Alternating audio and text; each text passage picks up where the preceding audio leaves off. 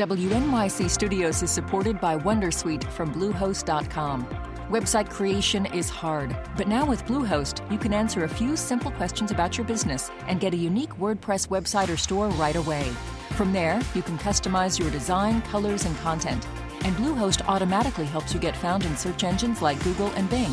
From step-by-step guidance to suggested plugins, Bluehost makes WordPress wonderful for everyone.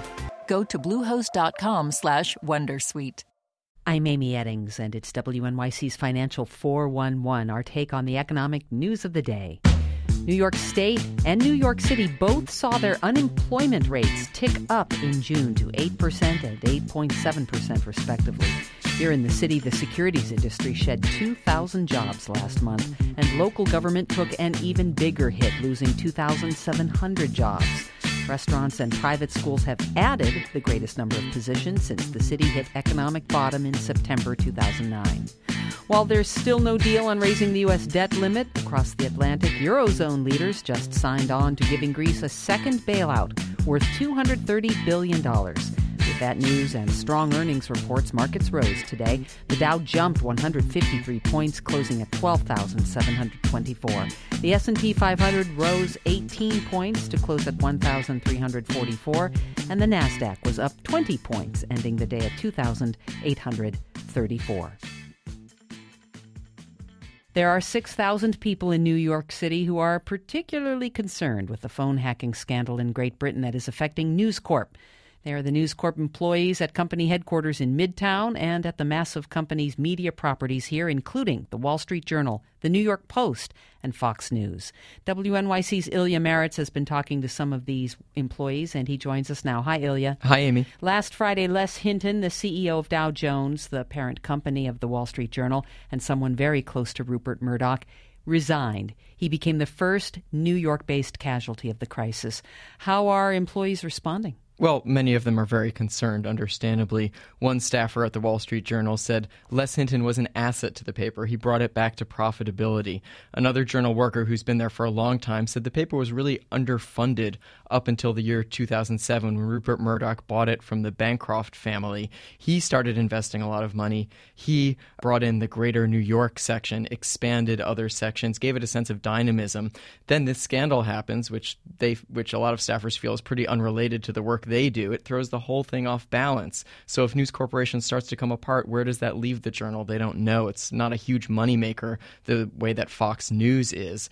Um, there's also Les Hinton's old job as Dow Jones CEO, and that hasn't been filled yet.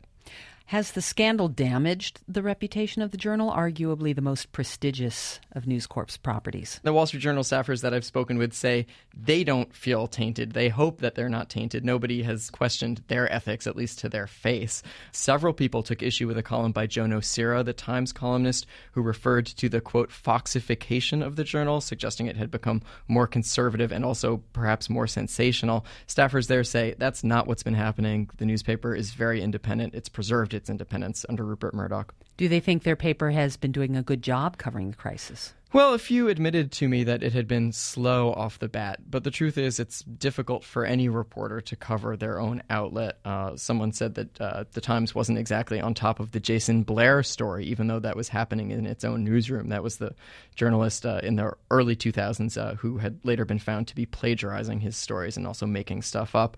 Uh, but I was told that the paper's editors are now determined to get scoops just the same way the Times and the Guardian have been doing. Uh, it's a very different story when you look at their neighbors neighbors in the same building on Avenue of the Americas, the, the New York Post and Fox News.